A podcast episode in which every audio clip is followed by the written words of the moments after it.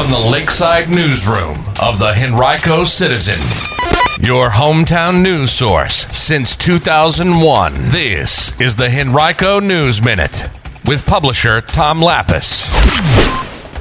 Phase two has arrived in Henrico County, and a familiar longtime name in the medical industry locally is changing hands. We'll have details in today's Henrico News Minute. It's Monday, April 12th, 2021, and it's brought to you today by Henrico County. And now for the news. As we first reported Friday morning, and as you've no doubt heard by now, Henrico County has entered phase two of the COVID-19 vaccination process. That means that anyone 16 and older is now eligible to be vaccinated.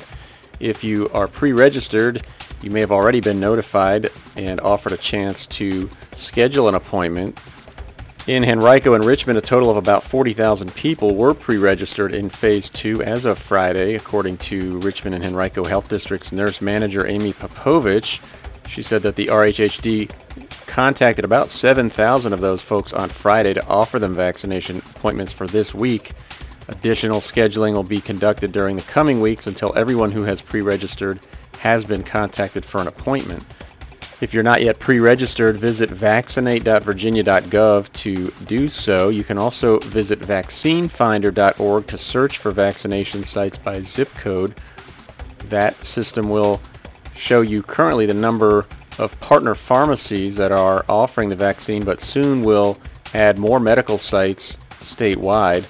Now, this week, the RHHD is expecting to get between 12 and 13,000 total first doses of the Pfizer and Moderna vaccines, according to Popovich, but it's unclear whether or how many of the Johnson & Johnson vaccine doses may be coming to Richmond and Henrico. The state and its partner pharmacies received a total of about 274,000 J&J doses last week, but are getting only about a tenth of that amount this week, about 28,000 in total.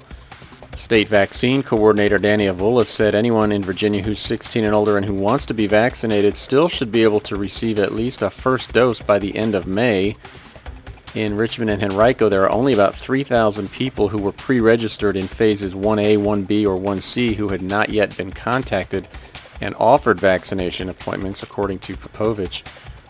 Now, beginning this week, the health districts will divide available first doses of vaccine in the following order. About 35% will go to people in Phase 2, another 35% for those in Phase 1C, 15% total for those who remain in Phases 1A and 1B, and 15% for seniors 65 and older. Over the weekend, Henrico reported 130 new cases of COVID-19. It's now averaging about 62 new cases per day during the past seven days. There also were two new reported COVID-related deaths in Henrico over the weekend, at least reported over the weekend, and one new hospitalization related to the virus.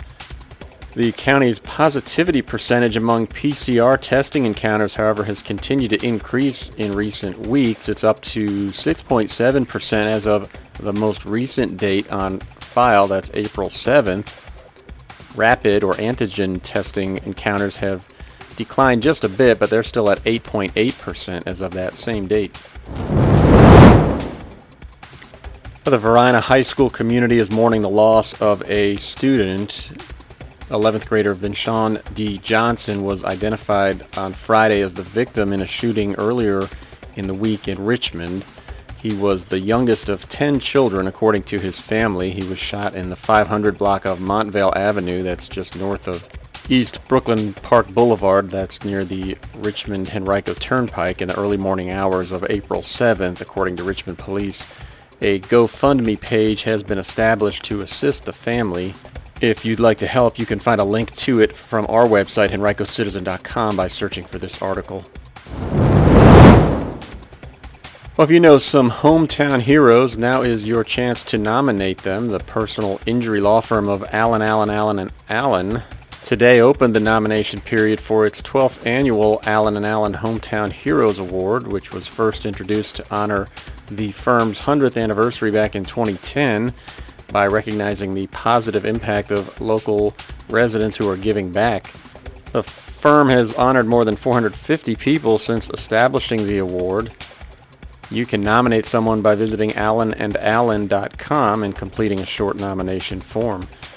Nominations will be accepted through April 30th. Honorees will be announced Monday, June 21st through the firm's Facebook page. The local medical practice is changing hands. Bon Secours has signed an agreement to acquire Tuckahoe Orthopedics, one of the oldest private orthopedic practices in Central Virginia. Terms of the deal were not disclosed. The practice already has been affiliated with Bon Secours for many years, with physicians performing surgeries and having office space in local Bon Secours hospitals. The acquisition is expected to be finalized in October. Here's a little advanced notice for something you may want to put on your calendar. A Tuckahoe Town meeting will take place on Thursday, April 22nd. It will highlight plans for summer programs and services at the county's parks and libraries and also will explain the Real Estate Advantage program that offers a real estate tax exemption for qualified seniors and residents who are disabled as well as their spouses. There will be two sessions on that day, both taking place at the Tuckahoe Library, first from 1 to 2 and then from 6.30 to 7.30.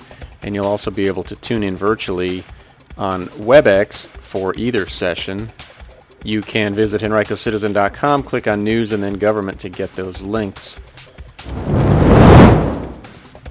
Today's Henrico News Minute has been brought to you by Henrico County's COVID-19 Emergency Rental Assistance, providing assistance for those who've experienced economic impact related to the virus, such as job loss or furlough. Applications are available at henrico.us backslash DSS or by calling 501-5294.